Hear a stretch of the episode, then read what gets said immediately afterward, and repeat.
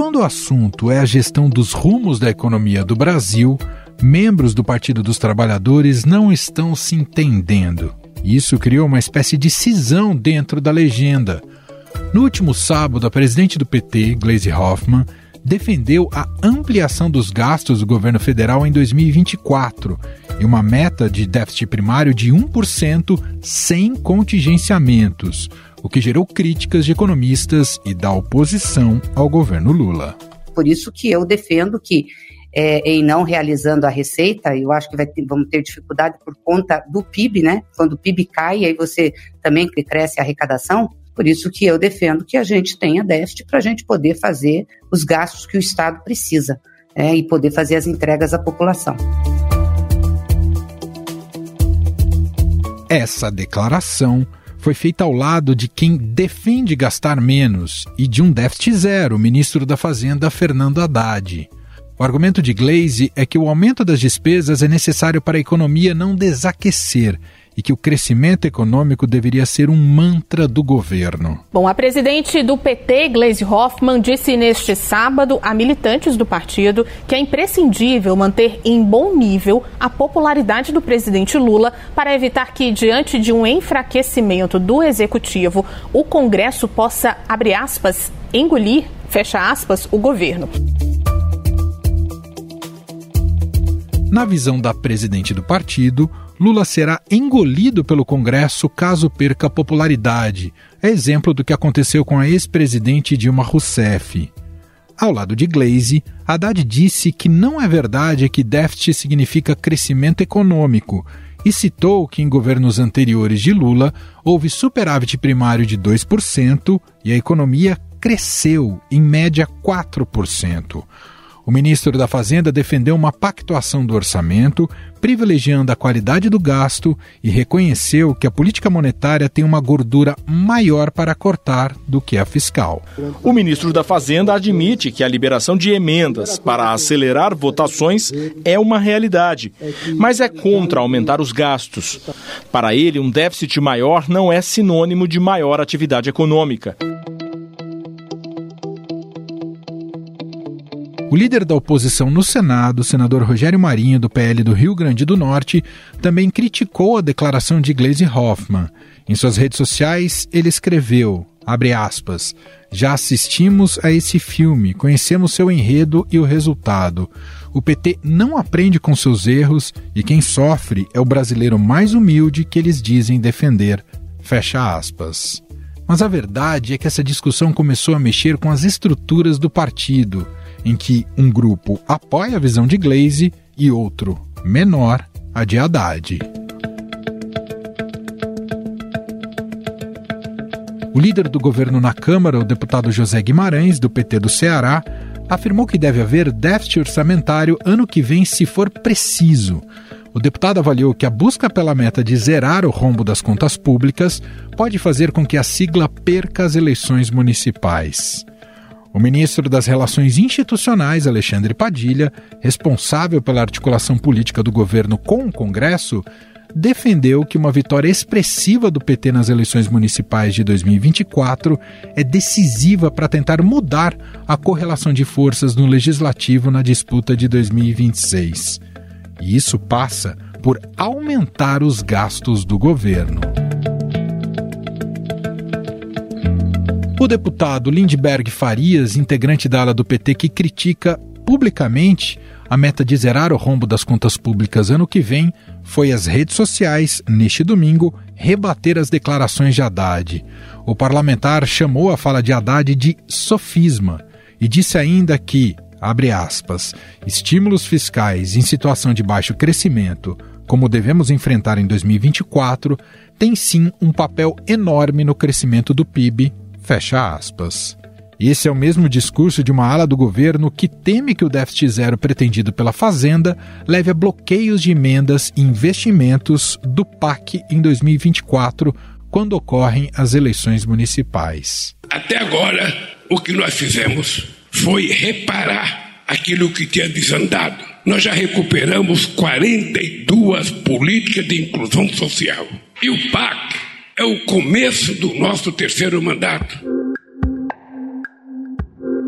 A disputa no governo em torno da meta fiscal havia esquentado no final de outubro, quando Lula disse que dificilmente o governo conseguiria zerar o rombo das contas públicas em 2024. Diante dessa declaração, o ministro da Casa Civil, Rui Costa, aumentou a pressão para uma mudança na meta para um déficit de 0,5% no ano que vem. Haddad, contudo, ganhou tempo para tentar aprovar medidas no Congresso que aumentem a arrecadação federal. Resultado fiscal, ele não é da cabeça do ministro da Fazenda nem do desejo do presidente da República. Resultado fiscal é um trabalho de parceria. É um trabalho que o judiciário tem que entender a repercussão das suas decisões, o legislativo tem que entender a repercussão das suas decisões e o executivo tem que entender a repercussão das suas decisões.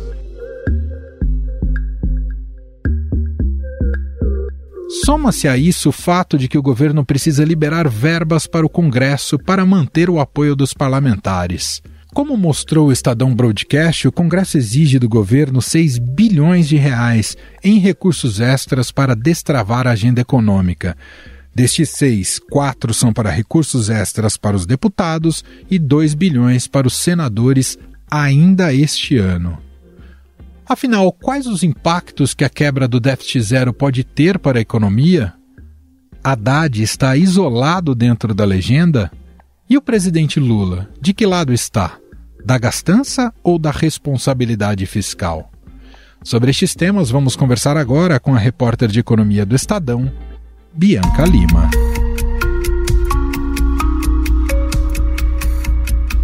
Olá, Bianca, tudo bem? Seja bem-vinda por aqui.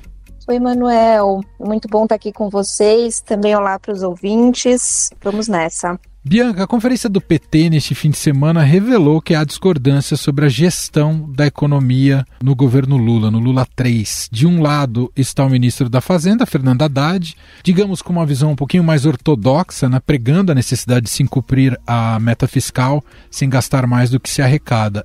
E do outro lado está a presidente do PT, não sozinha, mas ela verbalizou de maneira mais eloquente, né, a Glaze Hoffman, que entende que é preciso gastar para alavancar a economia e também para contribuir para o sucesso do PT nas eleições, tanto do ano que vem, de 2024, quanto a de 2026. Começo te perguntando, Bianca, de que lado o presidente está nesse embate, presidente Lula, e o quanto esse embate também pode atrapalhar os rumos da economia do país? Olha, Emanuel, antes de falar sobre o presidente, eu acho que só para resumir, esse embate basicamente deu o tom das discussões econômicas, já entrando aqui num clima de retrospectiva, mas é, essa foi a linha com o ministro da Fazenda, Fernando Haddad, tentando, né, ao menos tentando passar uma mensagem de maior responsabilidade fiscal, ali no início do ano muito cercado de desconfianças, mas sinalizando que daria uma trajetória um pouco mais sustentável para a dívida pública e, de outro lado, as pressões da ala política e de membros, né, do Partido dos Trabalhadores sendo a figura mais enfática nesse sentido, Gleisi Hoffmann, presidente da sigla, né, fazendo pressões por mais gastos para que o presidente cumprisse as suas promessas de campanha, mesmo que isso significasse não cumprir as promessas na área fiscal. Isso ficou muito evidente nesse evento que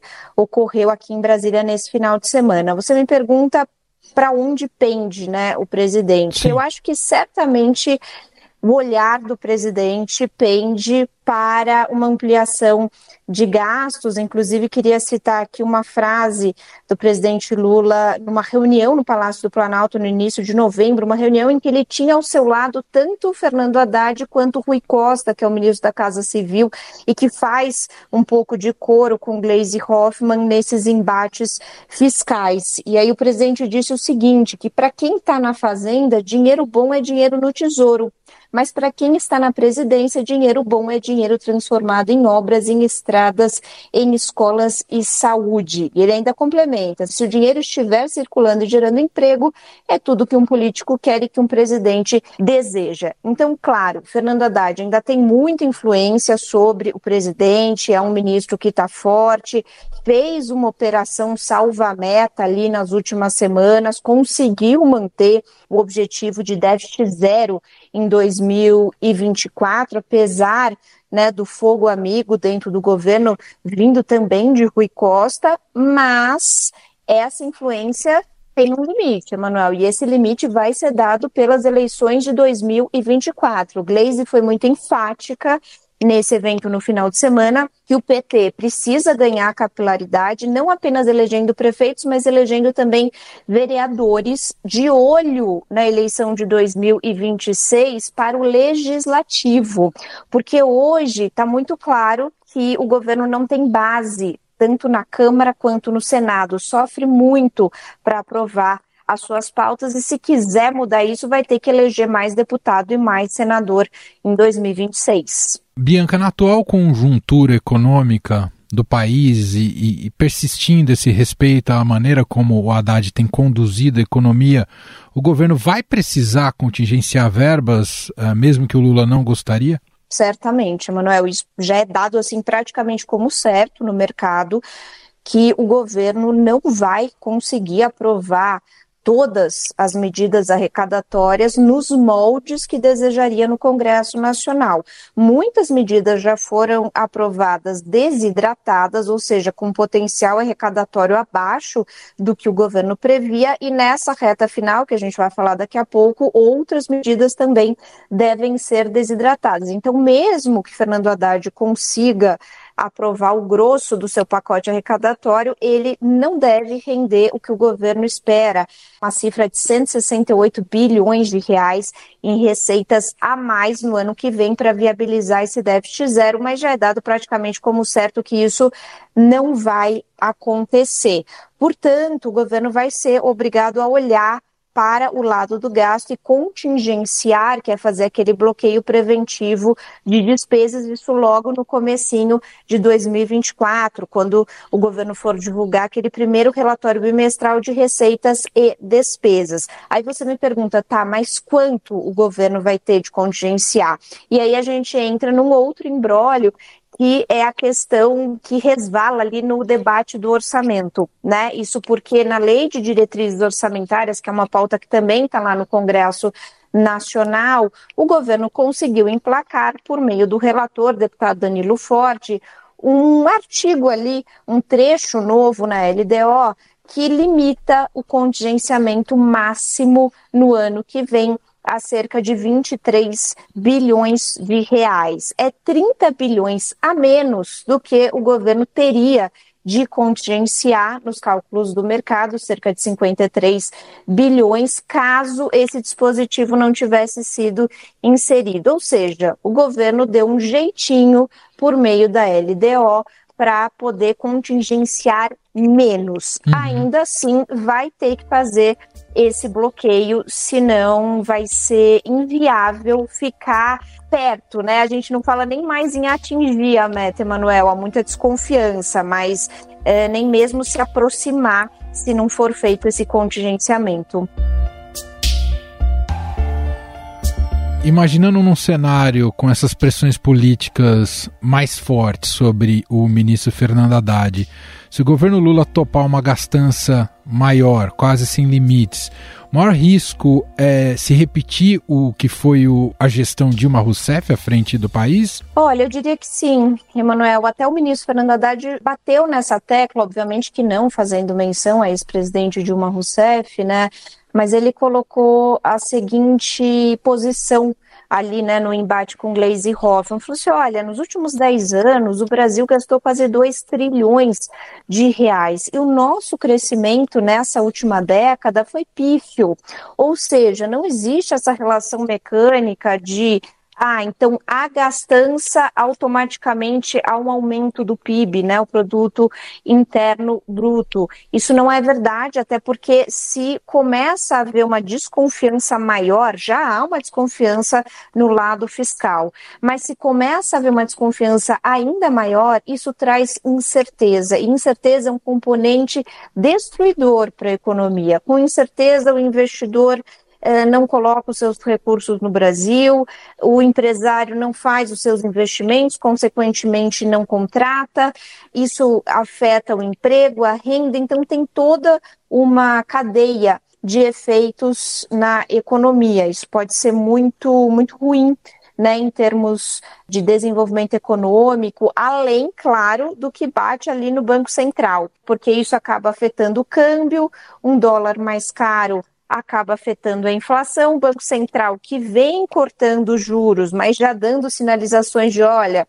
estamos cortando aqui, porque a inflação está um pouco mais sob controle, mas prestem atenção no fiscal, pode ter ou de suspender esse movimento de corte ou até voltar a elevar os juros. E aí, uma economia com juros elevados fica ainda mais complicado de crescer. Então, certamente esse é o temor, que haja uma desconfiança ainda maior no lado do fiscal. Eu só queria fazer um adendo aqui, Manuel, claro. que essa parte do Banco Central é importante porque nessa conferência do final de semana, Gleisi Hoffmann falou o seguinte: a gente precisa muito do fiscal porque a gente não tem política monetária. Política monetária é aquela feita pelo Banco Central por meio da taxa de juros. O que, que diz a presidente do PT? Diz o seguinte: o Banco Central está nas mãos de Roberto Campos Neto, que é um ultra liberal que atenta, nas palavras dela, contra o Estado. Portanto, nós só temos a política fiscal nas nossas mãos para fazer a economia crescer, né? E, consequentemente, enfim, mostrar um bom resultado e ter um bom resultado nas urnas como consequência. Bom, olhando para esse horizonte né, da busca importante que o Haddad faz para tentar buscar mais arrecadação, o que, que há de agenda né, nessa reta final ali no Congresso que possam contribuir com essas metas que o Haddad tem almejado, Bianca? Olha, a gente tem na Câmara dos Deputados uma medida provisória importantíssima, que é chamada de medida provisória da subvenção, que é basicamente o seguinte: é um texto um pouquinho complicado, mas que dá para a gente traduzir assim: é uma lei que busca, né, uma nova lei que busca restringir o uso de benefícios fiscais por parte de grandes empresas, porque hoje essas empresas eh, maiores que estão ali no lucro real, elas recebem benefícios fiscais dos estados e acabam usando isso para pagar também menos impostos federais. É algo que a equipe econômica considera como um grande ralo, né, ali que vem drenando as receitas da União e quer fechar esse ralo. Só que é uma medida que sofre uma resistência por parte da iniciativa privada enorme e isso, claro, ecoa dentro do Congresso. Então, ainda tem bastante, uma série ali de pontos a serem ajustados para que isso possa ir para frente. É uma medida que já está sendo desidratada e deve ser ainda mais para que possa ser aprovada. Dentro dessa medida provisória, o governo, ainda numa negociação com o Congresso, está incluindo mudanças no juros sobre capital próprio, que é uma forma que as empresas usam para remunerar os seus acionistas. Também há reclamações dentro da equipe econômica de que esse instrumento está sendo usado de maneira indevida pelas empresas para fazer planejamento tributário. A Fazenda queria uma mudança muito mais drástica nesse instrumento, não conseguiu, não conseguiu passar pelas resistências do Congresso e está fazendo uma mudança muito mais minimalista, também já desidratada. Mas dessa forma ali, fazendo concessões para as empresas, é possível que isso avance. É um texto visto como de extrema importância pelo governo, pela equipe econômica, para garantir receita não só em 24, mas nos anos seguintes. E no Senado Federal, a gente tem aquele texto que regulamenta as apostas esportivas e também os cassinos online. Não tem o potencial da medida provisória da subvenção, que é algo mais parrudo uh, e visto como mais importante pela equipe econômica, mas algo que também vai ajudar a rechear os cofres do governo no ano que vem. Precisaria ser aprovado, né, de preferência ali pelo governo ainda nesse ano, para que logo no início do ano que vem isso já esteja rodando e comece a entrar dinheiro nos cofres. Bianca, só para a gente fechar, você diria que mesmo após tudo que o embate que vimos na conferência do PT nesse fim de semana, a gente pode dizer que por enquanto o ministro Fernando Haddad segue muito fortalecido, especialmente no que ele pensa como uh, gerir a economia do país até aqui, certo, Bianca? Segue fortalecido, eu acho que ele teve uma vitória importante, conseguindo manter a meta de déficit zero, que foi uma derrota para Rui Costa, ministro da Casa Civil. Agora, são várias batalhas. Eu acho que a guerra não está ganha. Acho que o ministro venceu uma batalha e tem uma série pela frente. Quando ficar claro que as medidas arrecadatórias não vão render o esperado, é aí que a gente vai ter que ver o que vai acontecer, né? Tem uma data ali chave, que é a divulgação desse relatório bimestral de receitas e despesas do primeiro bimestre, ali por volta de março, que é quando o governo vai ter que apresentar a fatura, vai ter de dizer o quanto vai contingenciar, e aí vai vir novamente uma pressão grande para se mudar a meta. E queria trazer também aqui um pouco da percepção do mercado, dos empresários, dos economistas em relação ao ministro. O ministro teve essa vitória, de fato, aí dentro do governo conseguindo manter a meta, mas começa a ficar um pouco mais desgastado no mercado financeiro por alguns motivos. Dentro dessa parte orçamentária, apesar dele fazer um contraponto a essa ala mais radical do PT, ainda assim o mercado vê o ministro patrocinando algumas medidas expansionistas, como, por exemplo, essa mudança na lei de diretrizes orçamentárias que vai permitir um contingenciamento menor no ano que vem. É algo que é visto, inclusive, até dito ali como contabilidade criativa, uma interpretação que não poderia ser feita, uma lei ordinária mexendo numa lei complementar, algo ali que o Congresso, com o apoio do governo, estaria passando um pouco por cima é, do que é o passo a passo do legislativo, exatamente para conseguir gastar mais em 2024. A gente teve recentemente uma outra medida relacionada a um programa que tem o objetivo de reduzir a evasão no ensino médio, uma medida extremamente meritória, mas que está sendo feita por fora do teto de gastos, agora em 2023. Então, é uma série de pequenas mudanças e dribles que vão se acumulando e o ministro começa a se desgastar um pouco nessa área fiscal, mesmo ainda fazendo um contraponto à ala mais radical. Agora, para encerrar, Emanuel, o que falam no mercado financeiro é o seguinte: olha, deixa o Haddad, a gente espera que o Haddad tenha vida longa, uhum. porque o nosso medo é o que viria no lugar dele quem viria substituir? Se seria alguém ali do grupo ou, enfim, com influência da presidente do PT dessa ala mais política, mais gastadora. Então, assim, se o ministro não agrada de todo, pelo menos ele é visto ali como o menos pior e não querem abrir espaço para vir inovação ou vir um outro nome que possa ser mais heterodoxo, enfim, mais adepto à gastança. Sim, o pesadelo é um retorno de alguém como Guido Mantega, né, Bianca? Exatamente. Perfeito. Nós ouvimos aqui Bianca Lima, repórter de economia do Estadão. Obrigado pela participação mais uma vez e até uma próxima, Bianca. Obrigada, Emanuel. Até uma próxima. Estadão Notícias.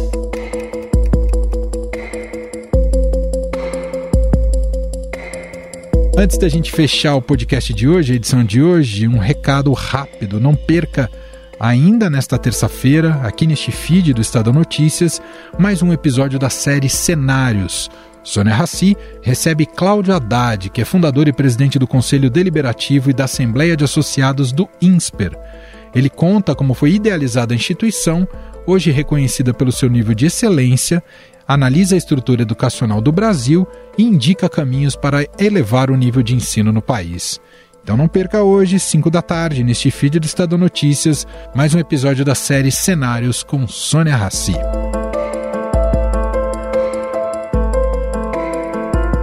Este foi o Estadão Notícias de hoje, terça-feira, 12 de dezembro de 2023. A apresentação foi minha, Emanuel Bonfim. Na produção, edição e roteiro, Gustavo Lopes, Jefferson Perleberg e Gabriela Forte. A montagem é de Moacir Biasi. E o nosso e-mail, podcast.estadão.com. Um abraço para você e até mais.